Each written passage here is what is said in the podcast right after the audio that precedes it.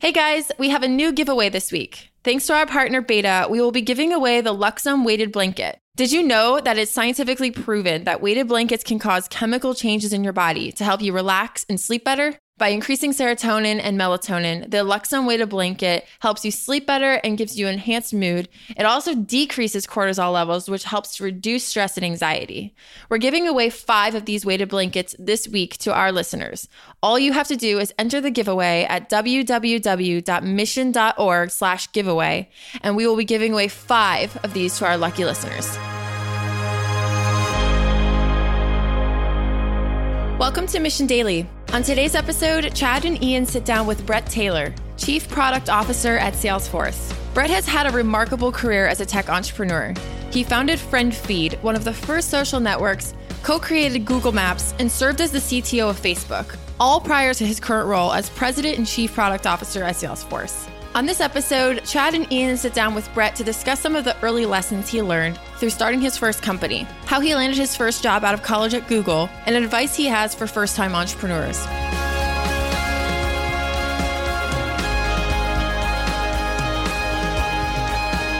Bret, welcome to the show. Thank you. It's a pleasure to be here in Salesforce Tower. I'm joined by Ian Faison. Ian, it's been a while. Yeah, I know. It's been too long. For our listeners, I see him every day, but we don't podcast as much as we should, and we I do know, this right? for a living.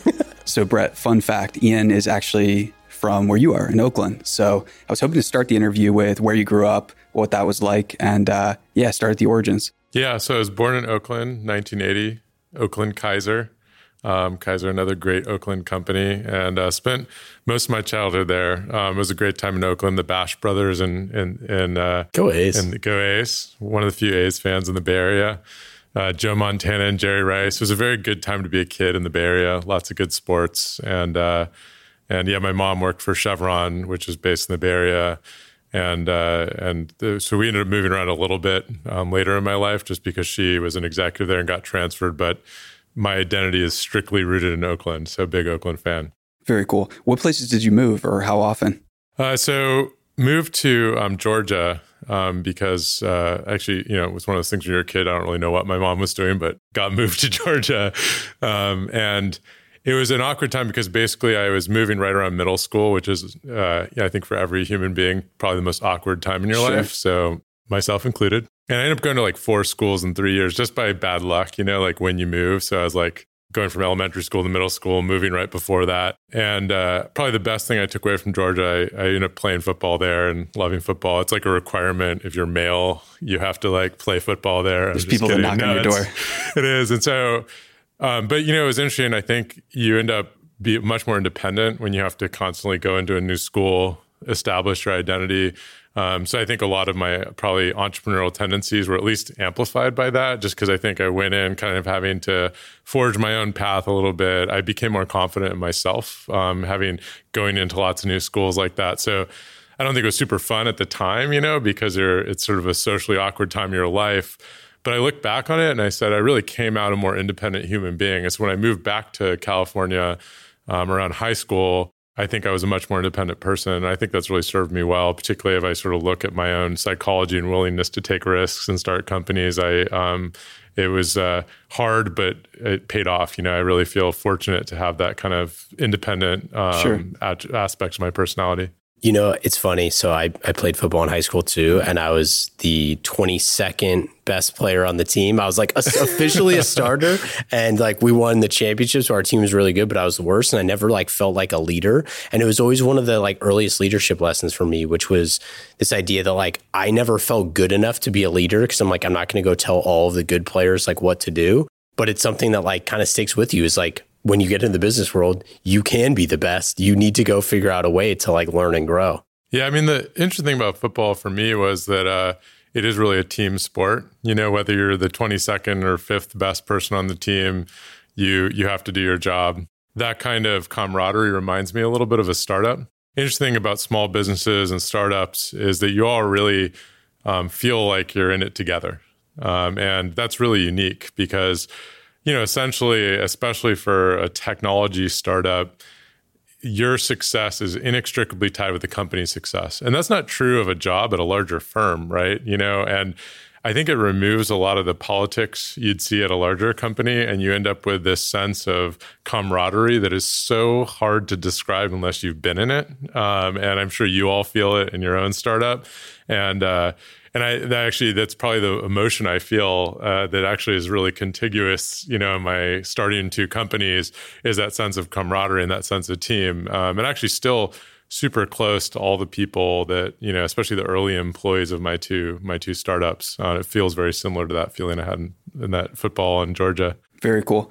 And um, where did your entrepreneurial journey start? Did it start with building websites? Was that the first attempt, or were there a couple before that? Yeah, that was no, that was my first attempt. Um, so my 16th birthday, I uh, got in a um, $700 car that I'd saved up for a 1971 VW bus and got my license and decided to drive Sharp. to the movie theater. That was, that was pretty cool back then.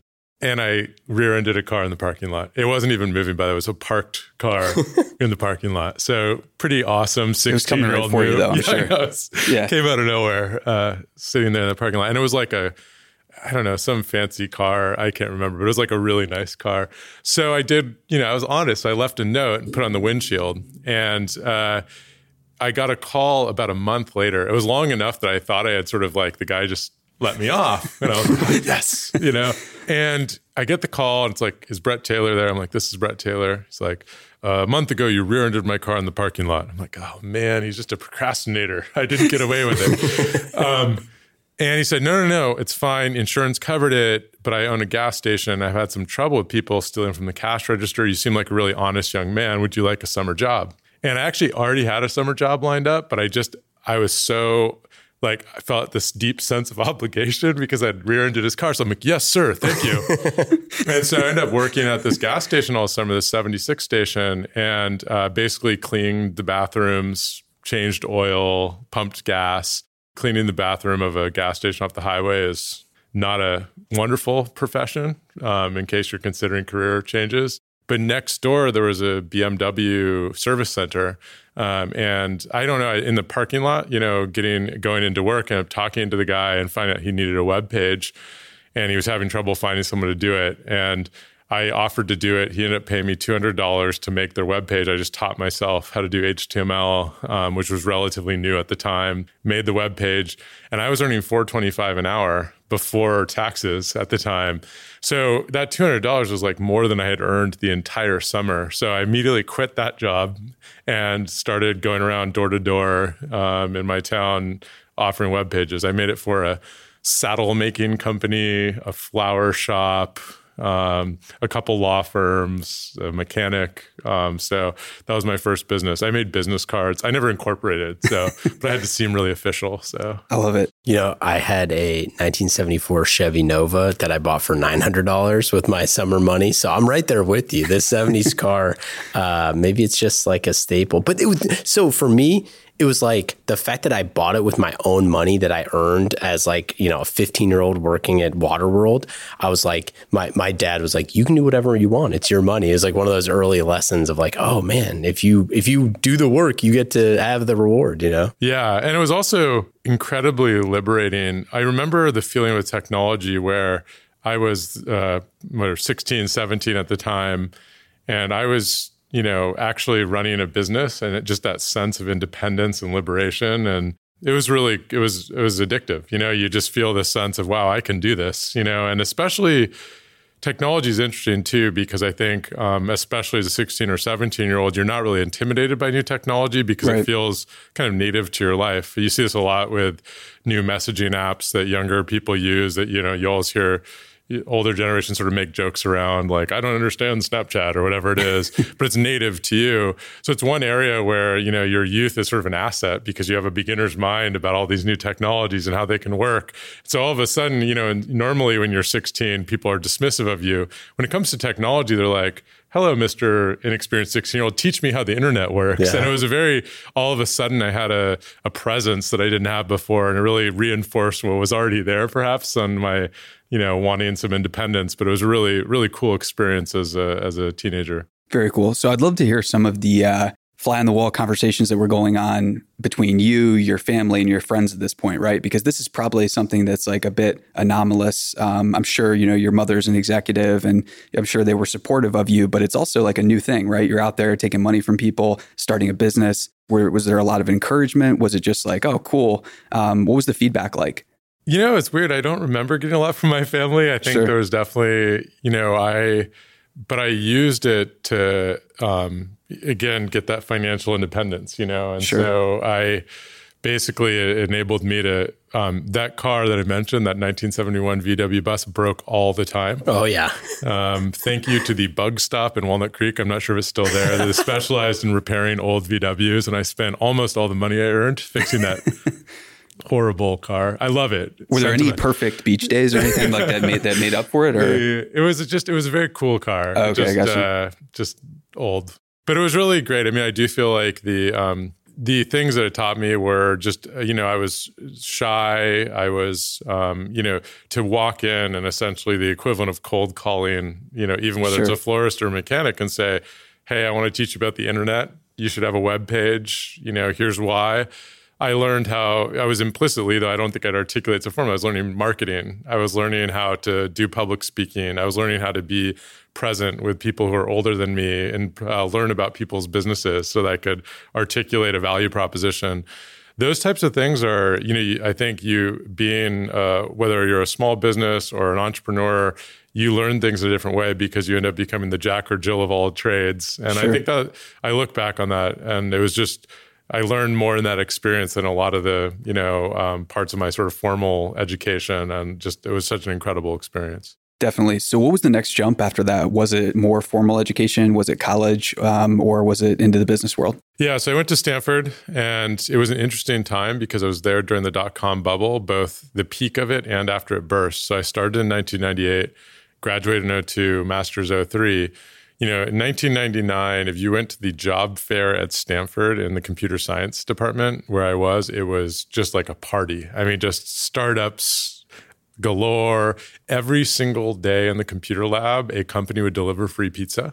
to as a recruiting gimmick. Sure. I mean, it was just the coolest department to be in. And then you contrast that to like 2002, and it was like you'd go to the job fair and it was like tumbleweed blowing through. And uh, the way that impacted on me as I saw, you know, sort of the optimism of the technology industry, the excess of it as well. Um, you, there's a lot of opportunism uh, sort of in that early period. And then after the dot com bubble burst, I think for those of us who are like real technologists or you know identify as that, it was kind of refreshing because the people who remained were the people who were like really devoted to innovation and you know and not just you know business opportunism in some sure. ways. But I also feel very fortunate because that's how I discovered Google. So, a woman who was a TA um, at Stanford when I was also a TA was named Marissa Mayer. She had gone to Google. She graduated a little bit before me. And that was one of the few companies that survived the apocalypse of the dot com bubble bursting. Sure. And she reached out about this associate product manager program she was starting at Google, which was essentially a program to hire technology or engineering um, oriented students from college and teach them how to be product managers through the experience of doing it rather than getting something like an MBA or formal education. And there wasn't a lot going on then. I mean, there's a couple other companies I was talking to, but that was certainly the most interesting.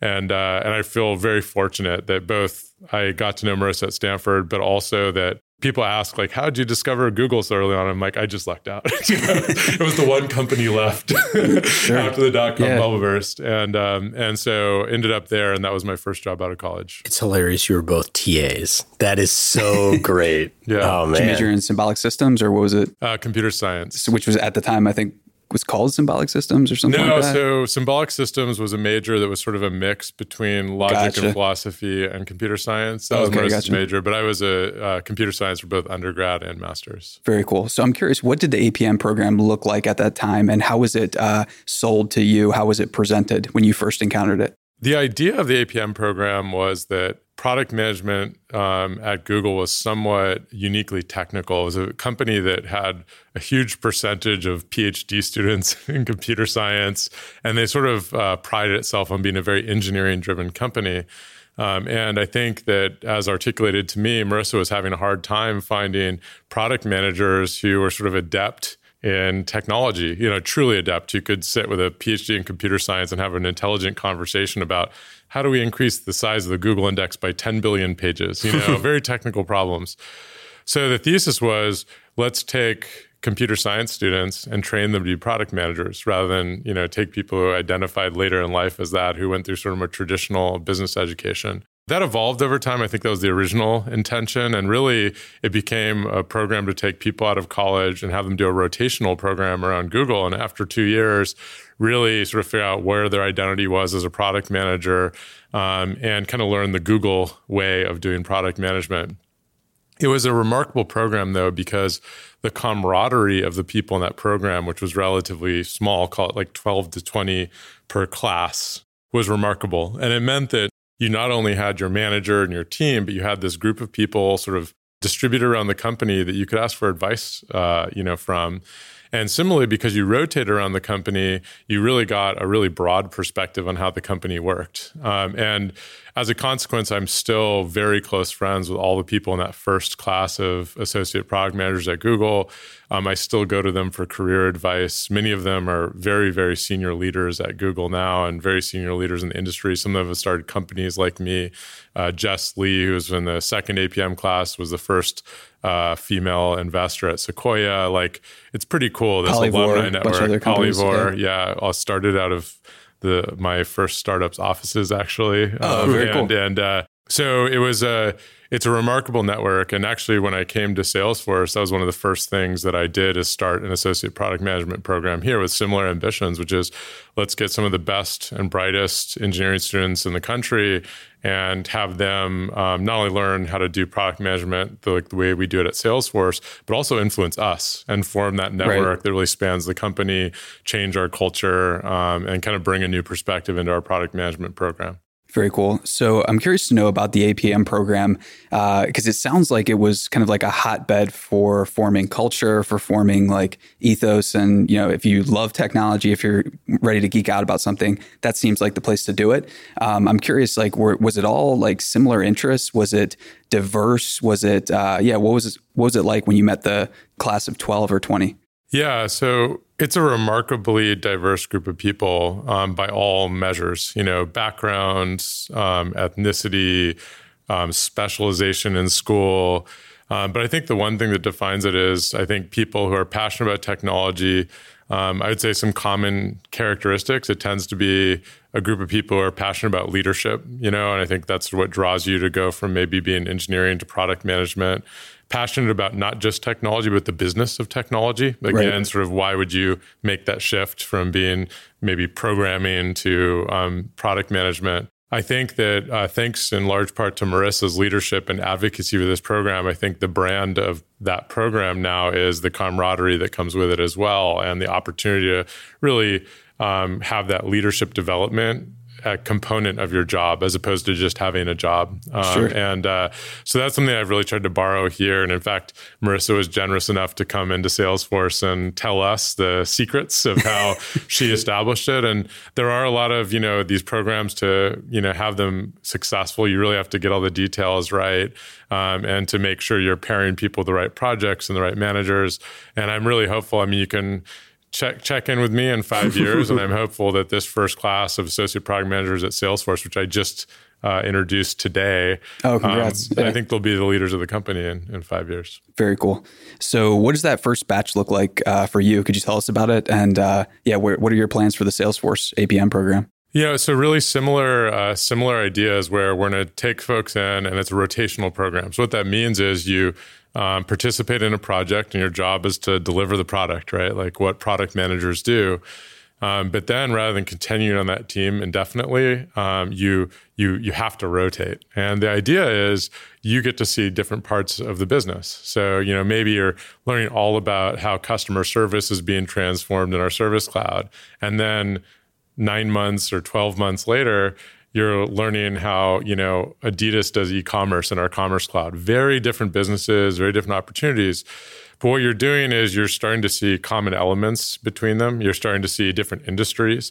And by the end of a two-year program you not only understand a number of different products and technologies and businesses, but you've learned, you've seen how different teams operate, you've seen different managers, you've seen different social dynamics, and then you end up uh, sort of matching with teams. It's a little bit like the medical school system, right? Sure. You know, like teams know you, you know teams, and you end up, you know, in a full time product management role that's such an interesting opportunity earlier in your career, right? Because I, it's sort of a roll of the dice for most people. Your first job, your It first really is, manager, and the structure around this is really, really unique. The interesting thing that I think we will get from it too is most people in their full time jobs here don't rotate that often, right? Yeah, totally.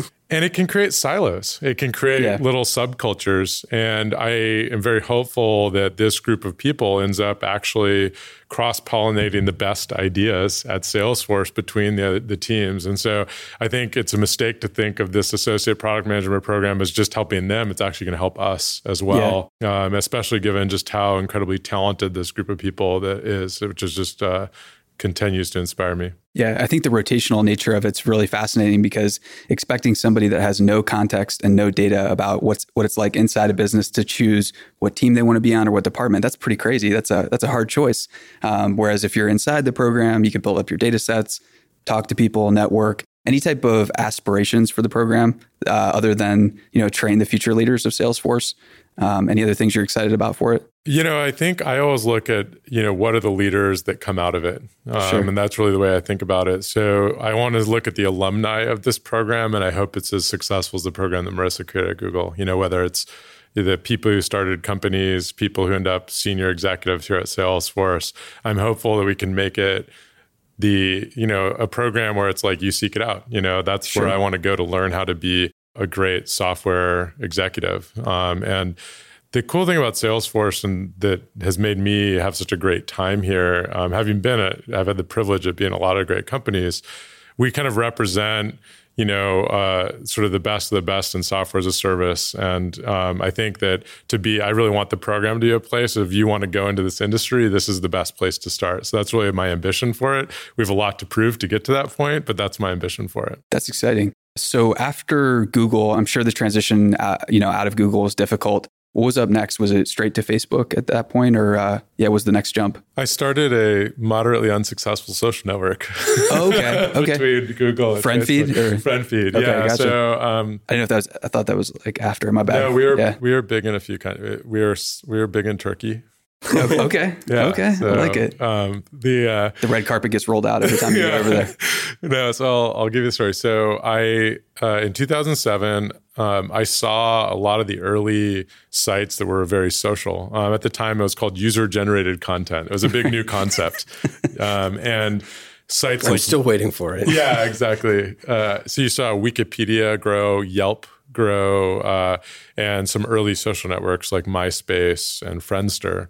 And you know, this idea that the internet was published content versus interactive and people could really participate in the creation of the content on the internet, it just became fascinating to me. And it wasn't really Google's gravity gravitational center. You know, Google was really about information retrieval, you know, and search and even in mapping was very similar, right? It was a it was a utility as opposed to a social um, social tool.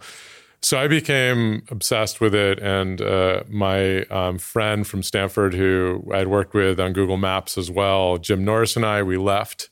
We became entrepreneurs in residence at Benchmark Capital and uh, started prototyping ideas. And uh, we had this vision for uh, creating sort of a social activity feed for the internet. So, like every site that you participated in, you could see what your friends were doing on it, like what Netflix movies they were renting, what they had posted to Flickr. You know, these That's a great idea. the and uh, we ended up showing some early prototypes to Paul Buchheit and Sanjeev Singh, who were the founder and first engineer on Gmail, who had left Google probably a year before us. They really loved what we did as well. They joined us as co-founders, so we ended up with kind of the creators of Gmail and the creators of Google Maps starting the social network, and it was a really really fun time. Um, we had a brief period in 2008 where we were really like the hot company in the valley for a time. We were in Business Week and got a lot of adoption very, very quickly. Um, and then the timing I won't get exactly right, but somewhere near the end of 2008, Twitter just took off. Um, the uh, Obama and Oprah and Ashton Ashton Kutcher like all got on this Twitter service all kind of around the same time, and we realized that there's not really a silver medal in social networking, you know, and um, we are very similar in spirit of follower model like Twitter. So very much about sharing and con- conversing about the news as opposed to, you know, your friends. And so we uh, about we were kind of burned through about half of the money that we had raised um, and decided that uh, we were we probably should sell the company. You know, there wasn't there wasn't really going to be a great outcome for us. It was really interesting because all of this, being the hot company in the valley and then getting our butts kicked, happened within like a nine month period. Crazy. So it was just like the most tumultuous emotional ride yeah. of my life. And we ended up kind of doing a formal process to sell the company and ended up selling it to Facebook in August 2009. What type of uh, experience was that? It, just, it sounds like a complete roller coaster, right? So it was interesting. We had a private beta um, of the service, and it was locked down. So we really didn't know how much it would grow, but the engagement was just okay. And the night before we were going to turn it on so that anyone could sign up, I was so nervous that I was basically in the fetal position in my living room, thinking, oh my gosh, I'm a total failure. and then we turned it on and it actually worked really well. Like we, uh, ended up getting a lot of people exploring it. It was a time of, I think, a lot of innovation in social networking. So there's a large appetite to try the service. And I went from being nervous that the whole thing was a failure to, oh my gosh, it worked. And you know, all the graphs are up and to the right by any metric of success. And you know, you have all the press reaching out, investors reaching out, uh, just incredibly good engagement. And then, you know, we once you saw sort of our peers sort of just completely outpace us, the reality sets in slower than it should. You know, if you were looking in from the outside, you'd be like, you lost, give up. But you always take about six months longer than that. So we did a redesign. It's like the dead cat bounce, you know, it's like this redesign is going to change everything, guys, you know? And of course it didn't. Yeah. Um, and, uh, but what's interesting about it though is in that process, we ended up doing a lot of innovative things. So we introduced the first like button on a newsfeed and um, in addition to just comments. So at the time, half the comments were cool, okay, you know, and it made it impossible to have a real conversation. So we ended up talking about, okay, how can we provide an outlet for people who want to acknowledge they saw something without, you know, ruining the conversation? And we also made it so everything appeared in real time. So as people were commenting, you didn't need to refresh your browser window, which seems table stakes now, but it was completely That's pretty uh, innovative yeah. at the time. So we kind of became known as this innovator in social networking. Um, and as a consequence, when things did go south and we finally acknowledged the cold, harsh reality of the company not working, we were had a very good reputation in the valley. So actually, Twitter and Facebook and Google and a couple others were very interested in acquiring us. So it made me realize one thing that's really unique about Silicon Valley, which is I think, you know, if you started a hedge fund and it failed, no one would be like, you were innovative. Great job. it's true. But it was interesting. Still to this day, I can say, yes, I was a co founder of FriendFeed, and people will bring up the innovative technology we introduced and be like, oh, so neat, the, the like button or that real time feed you had, you know, completely changed my perspective on web pages. And it's that's really cool. It's really cool that in Silicon Valley, some of our most prominent failed businesses are still viewed as as like sort of beacons of innovation and inspiration. And there's this inherent optimism to Silicon Valley mm-hmm. that it's sort of the other side of the opportunism I mentioned before that I find really refreshing. So I feel really thankful that I'm in a place where I could have a business that, by all business measures, was a failure, but also ended up a great financial outcome for the team because of we got acquired by Facebook. But also, it's something I think is still celebrated, um, and I think that's something that's very unique to the technology industry and very unique to Silicon Valley. When we interviewed Peter Schwartz about what were some of his biggest like influences, he was talking about this this ad that uh, Apple ran for this device. I forget what it's called. Oh my god, the Newton. Yeah, yeah, yeah, the Newton, and it was like this changed Silicon Valley because of this this silly ad that they created in like eight weeks with like all this sort of stuff, and it inspired a generation of people to be like, "Wow, is that really possible? Like, is this thing that they just depicted in an ad?" really a possible thing. And I think, you know, it's kind of like we're standing on the shoulders of giants sort of mentality with technology, which is just the inspiration of, you know, the Star Wars holograms, you know, like Magic Leap founders have talked about that being a huge inspiration for them. I think that that's what's so exciting is that if your team is pushing the pace of innovation, like someone will find out. And if they do find out, you know, whether it's they're acquiring your technology or they're, you know, acqui-hiring or whatever it is, you know, if you're putting your best foot forward, like you'll probably be recognized. Yeah, there's an inherent optimism that I think the Silicon Valley represents that you know it's useful. Innovation is inherently interesting because it's changing the status quo and it's forcing you to reimagine you know what the world could be.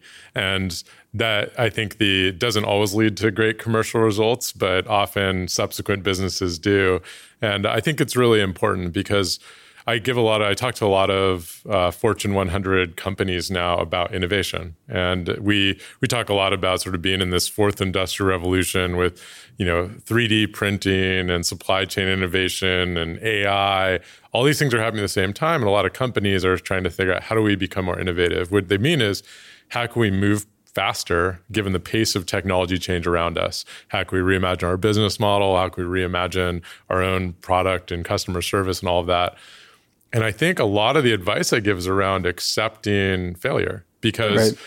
you know, in the face of new technologies, if you recall when the iPhone came out, the first apps were flashlight, you know, it, uh, just some basic photo editing applications. It was somewhat literal uses of the phone and the, the like the light and the screen.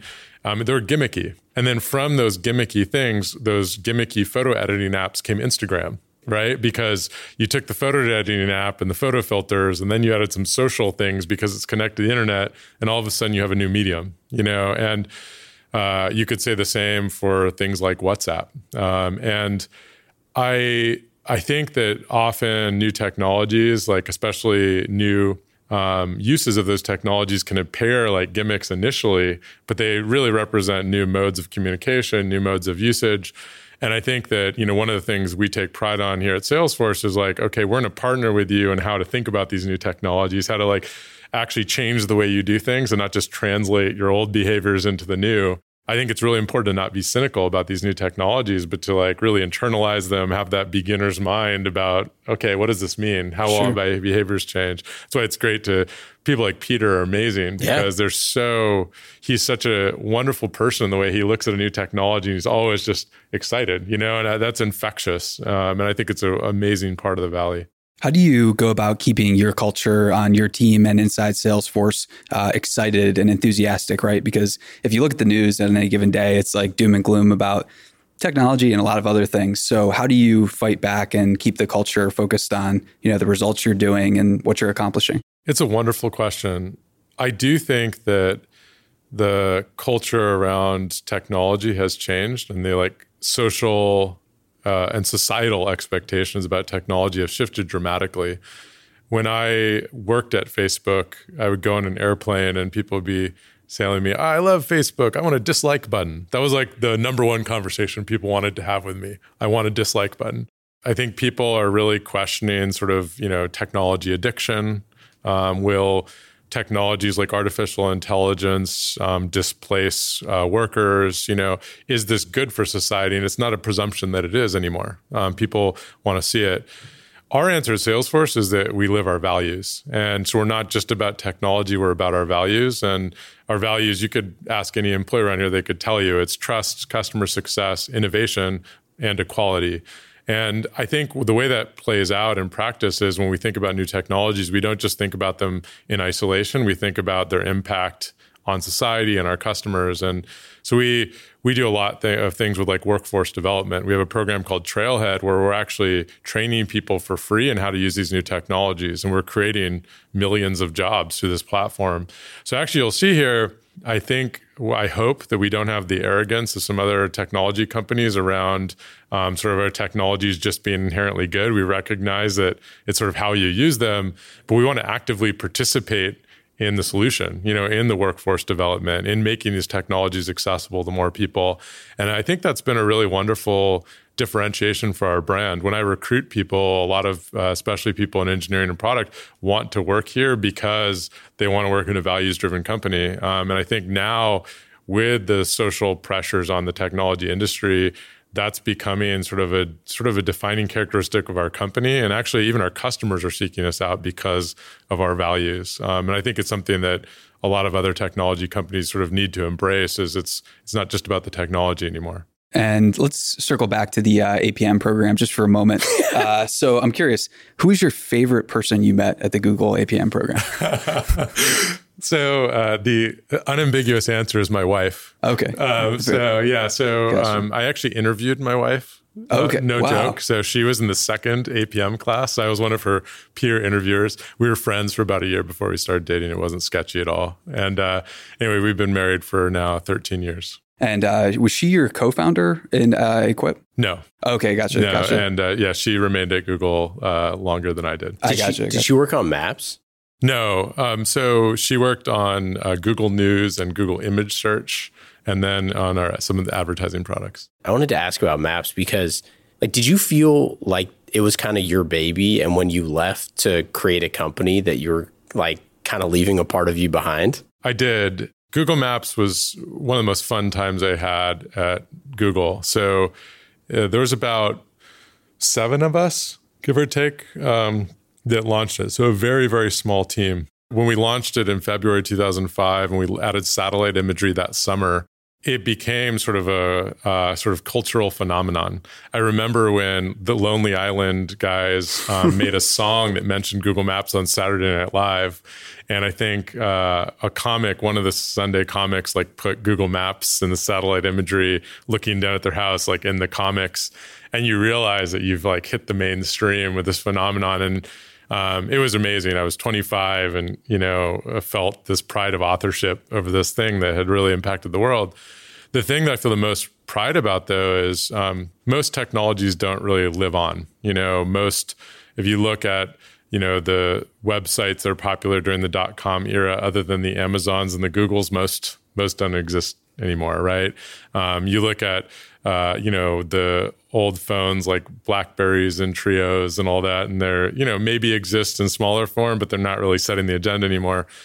That the team that's been building Google Maps has just continued to innovate. You know, ended up on the iPhone. You ended up with Street View. Um, it's it's really remarkable. So I feel a lot of pride that the the product and the technology, no thanks to me, but it's really lived on and continued to innovate and thrive. And that's something that uh, is hard to do in technology and something I feel a lot of pride about. I remember calling my mom from West Point and saying, "When did Dad put the suburban in the uh, in the driveway?" And she's like, "How do you know that?" I'm like, "Oh, I saw it on Google Maps." Um, and like we used to like it was like you know feeling I'm like you know from Oakland, like it, it's freezing cold in New York, and I'm just like looking at imagery of like my friends' houses and stuff like that, just because I missed home. But it's like truly, I mean, I remember when Satellite View launched because I was like, this is the most amazing thing. We just used to like scroll around the Earth and just like look at stuff. It's so you crazy. You and like 90 million other people did yeah. that on the first day. It was awesome. and it, did it did it crash servers? No, we stayed up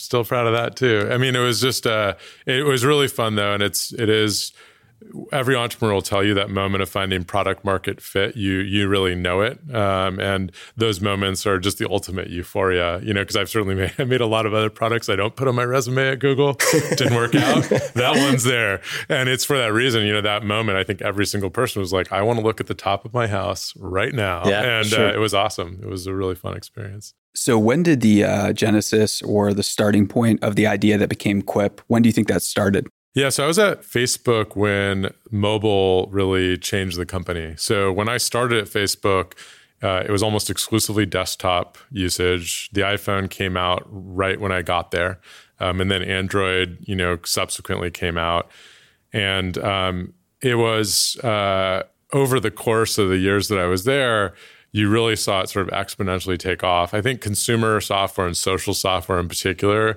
you just it's much better on your mobile device, right? Because it's a casual use thing. So Sure. when you're on the subway, it's great to to check Facebook and use it. And so we ended up with a very kind of awkward transition to mobile. Um, we um, our mobile app, and I'm I'm responsible for both the good and the bad. Our mobile app was like really bad for a while, bad technology decisions on my part, and then we made it much better.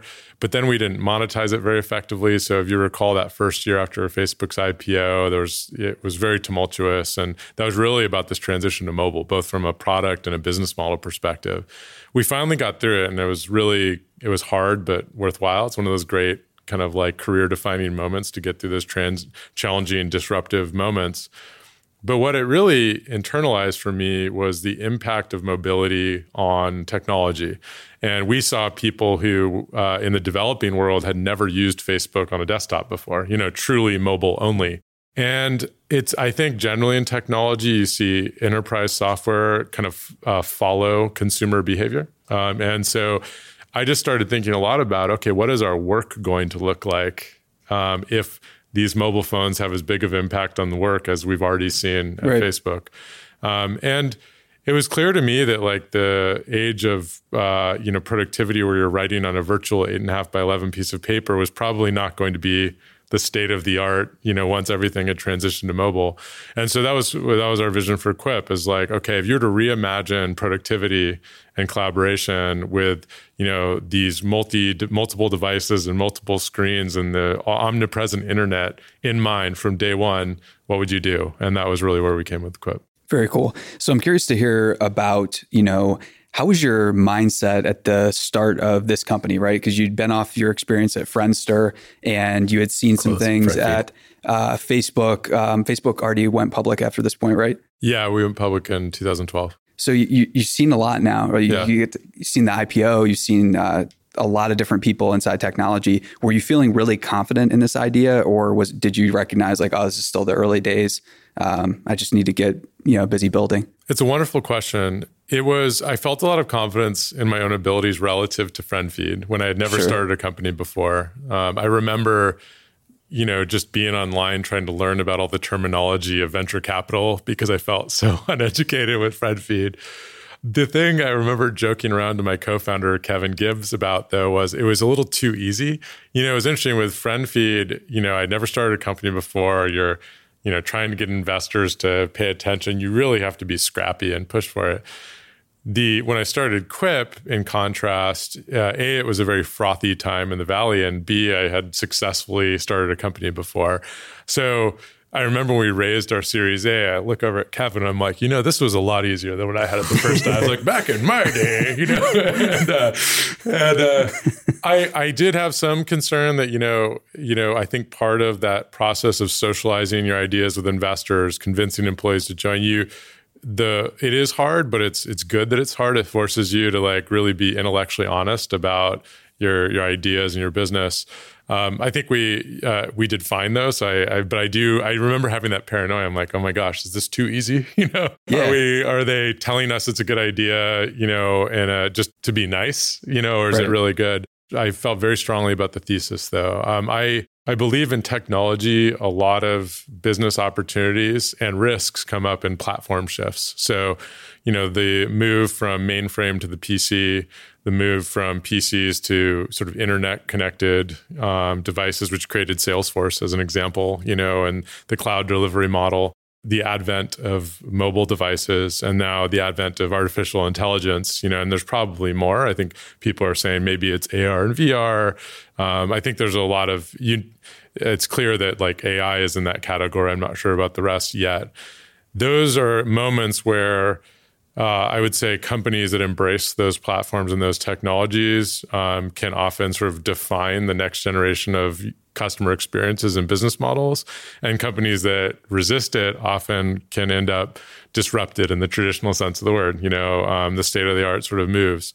Um, and so I really felt that the advent of sort of mobile devices was definitely going to change the way we work. And it was a matter of maybe it wasn't our solution, but I felt, you know, a strong uh, confidence in the thesis. And do you think that that confidence was bolstered? I mean, obviously it was by all of the uh, domain expertise you had, because I mean, were, were you doing calculus in your head that said basically, I know more about this than the majority of people. Therefore, uh, I'm just curious about what your thought process was like. When did you know, like, okay, this is, yeah, this is it. I'm going to take the money and do it? You know, I think that the experience I had really helped. Um, I'll tell you the things that were easier the second time than the first time. Sure. Number one was recruiting. You know, your network gets much larger over the course of your career. So when we were growing that initial team, uh, you know, we were able to really tap to our network, tap into our networks, and grow that initial team much more easily. I also knew how to recruit more effectively as well, um, and uh, my experience with seeing the uh, behaviors of consumers change at Facebook gave me a lot more intuition about sort of what the workplace dynamics would be as well.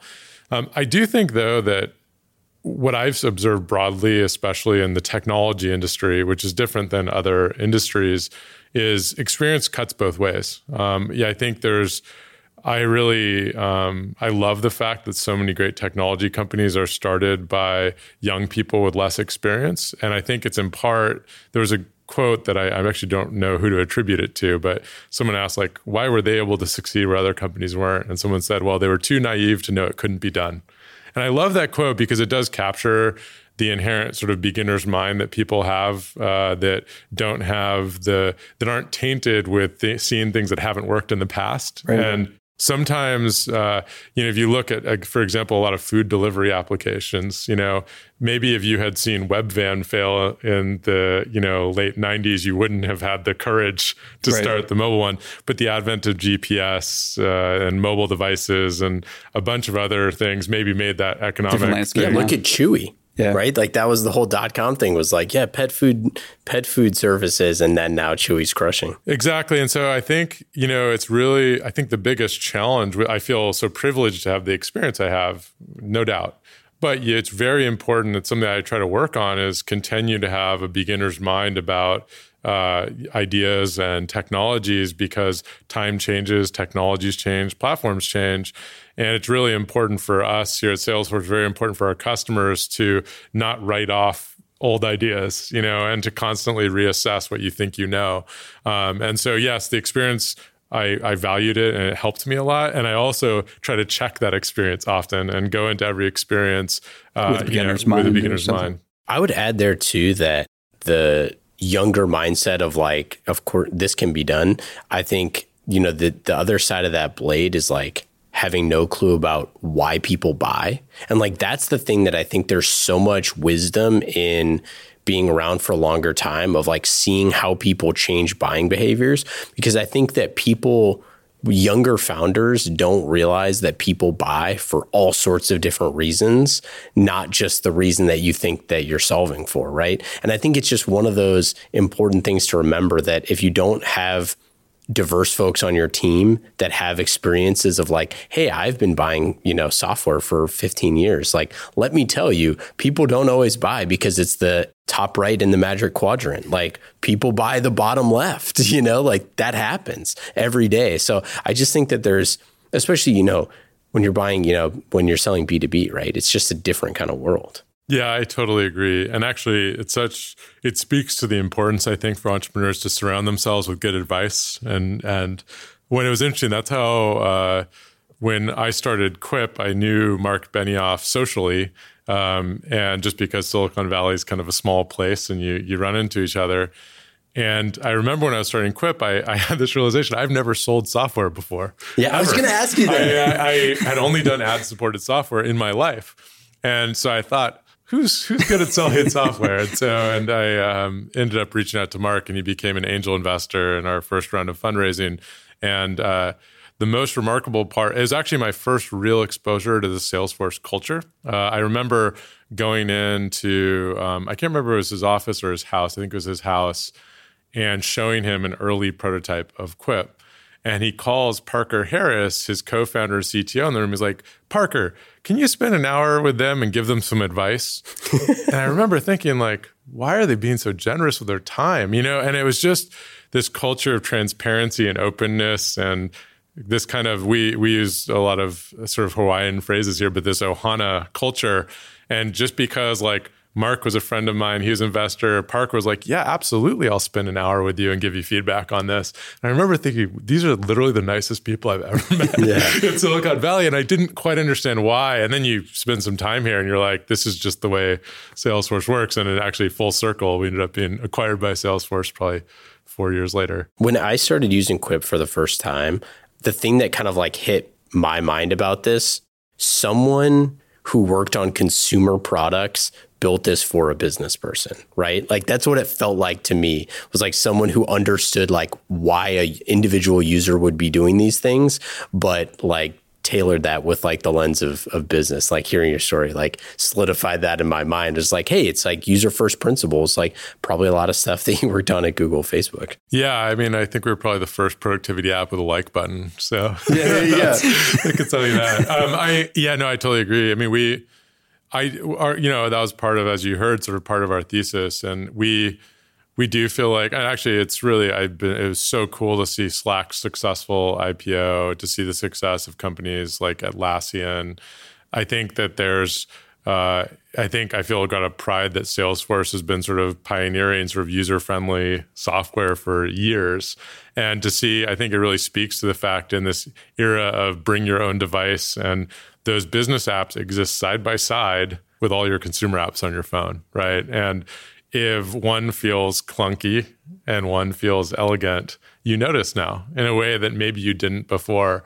And I think consumer standards are higher. And, um, you know, well, it's a little bit of probably when I started Quip was a liability. I hadn't sold software. The asset I had was understanding consumer product design and understanding kind of like the way people use consumer apps. And um, it's interesting because I actually had a conversation with someone who'd been in the same sort of segment of software their entire life. And I realized I'd gone from search to maps to social networking to productivity software and now um, CRM. And I was realizing, wow, I really, I guess I just like, you know, the full stack translating into other areas. But it was interesting though, because I do think, you know, in the spirit of, I think, innovation means sort of looking at a problem from a different angle and finding solutions that other people didn't think of. I've tried to embrace that rather than think of it as a liability and entering new areas, as saying, okay, well, I'm gonna have the humility to understand I don't know everything, but I'm gonna embrace the newness because it's like once you're in an area for a while, sometimes you end up not seeing the forest for the trees um,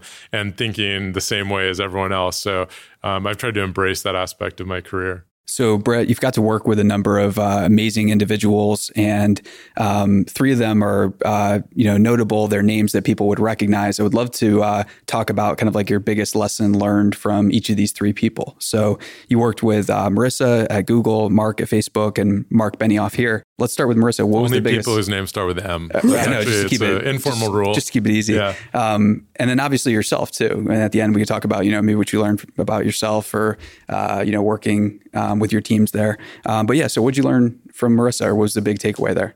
Marissa, I worked for her for five years. Really influential in my life because she was my first boss. Um, and the thing that I took away from her was the focus on building a team. Um, it was interesting because she's a wonderful product designer and thought leader in that space.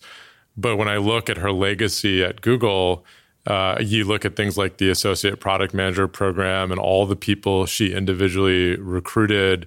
Um, and you know, I'm biased because a lot of them are my friends, but I just think what a remarkable group of people. And I think that uh, sometimes I remember with my first company, I don't think I spent enough time on team building and recruiting. And it's an investment and it's a skill. It's mm-hmm. like any other skill that you develop. And I always think back to her and think, okay, I need to spend more time developing my team and recruiting and thinking about sort of that aspect of building a company and building a team. Um, and she was remarkable at it, and she's she's uniquely skilled at it. So that's something, and probably illustrated by the fact I started this associate product manager program here. I think that was inspired by by her leadership. Mark Zuckerberg um, probably was the most uh, strategic and thoughtful leader I worked for. Always thinking like a decade out. Um, he has a really Socratic way of of talking. We used to walk around Palo Alto for three hours at a time just talking about what we wanted to do with the product and the company. And it was very intellectually challenging. You know, if you had sloppy thinking, you know, he would he would you know find it. and uh, I think when I was thinking about when I started Quip and thinking about like these long term platform shifts, I was always trying to think about where I wanted to position the company for the long term and not just trying to be scrappy. And I think sometimes at a startup, you're always worried about that next milestone, right? And I think it can lead to some short term thinking. Um, and I think I had better balance, uh, you know, due to his influence on me.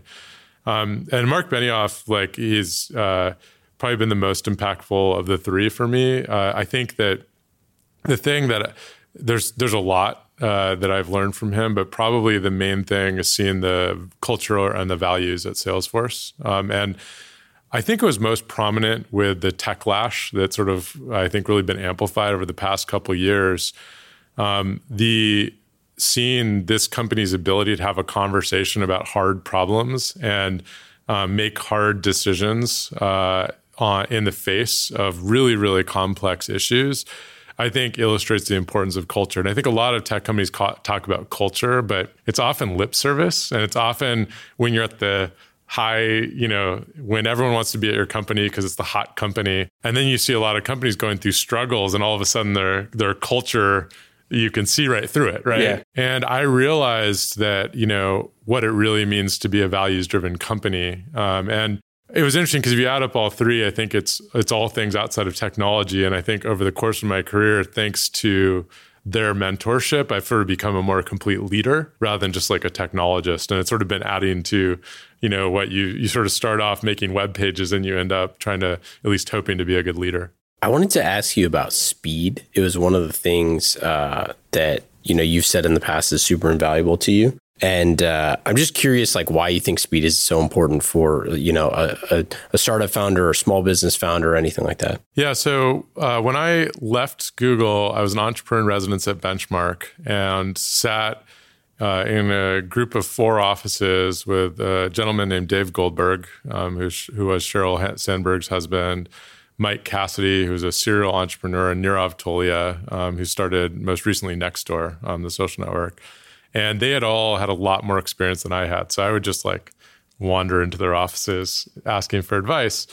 And uh, extremely impactful for me because, especially in the dynamics of entrepreneurs and investors, they were on the entrepreneur side. So they would tell me all the, the secrets, you know, of, of how to talk to venture capitalists and like, you know, what they, their experiences. And Mike Cassidy had this philosophy around speed that just had such a huge impact. He's like, speed is the most important thing. I'm like, what about your strategy? Like, speed's more important than that.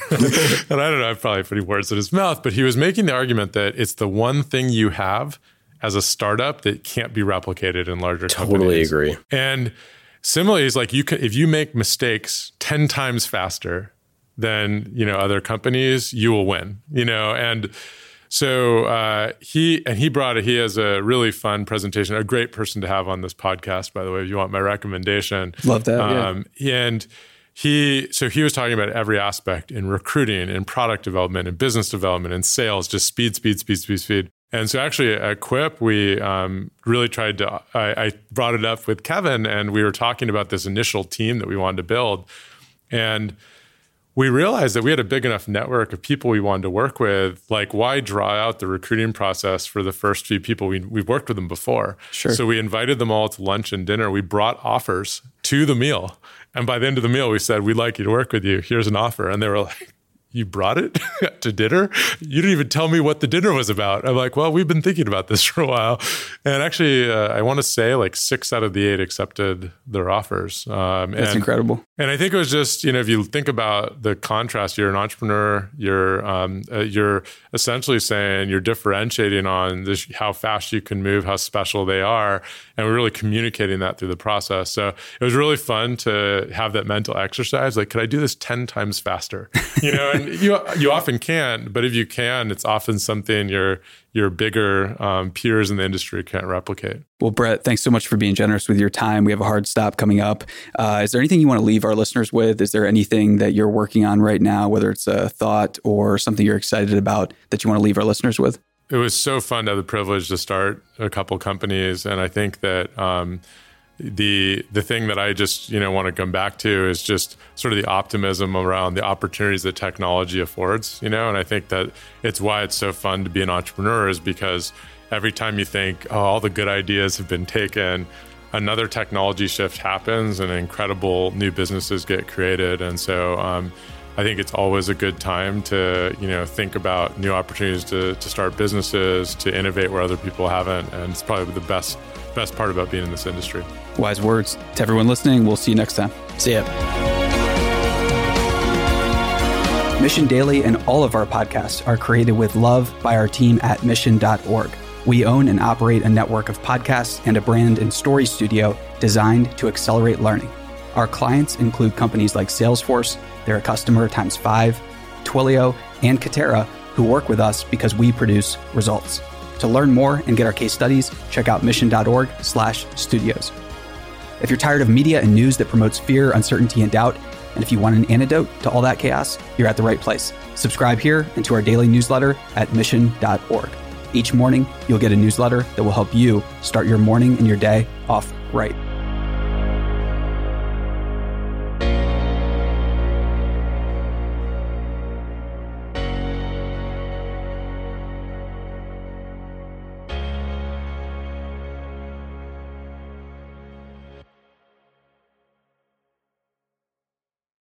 Hey, listeners, thanks for tuning into this episode. I hope you enjoyed it as much as I did. If you haven't already, please subscribe, rate, and review this podcast. It helps spread the word, and I would greatly appreciate it.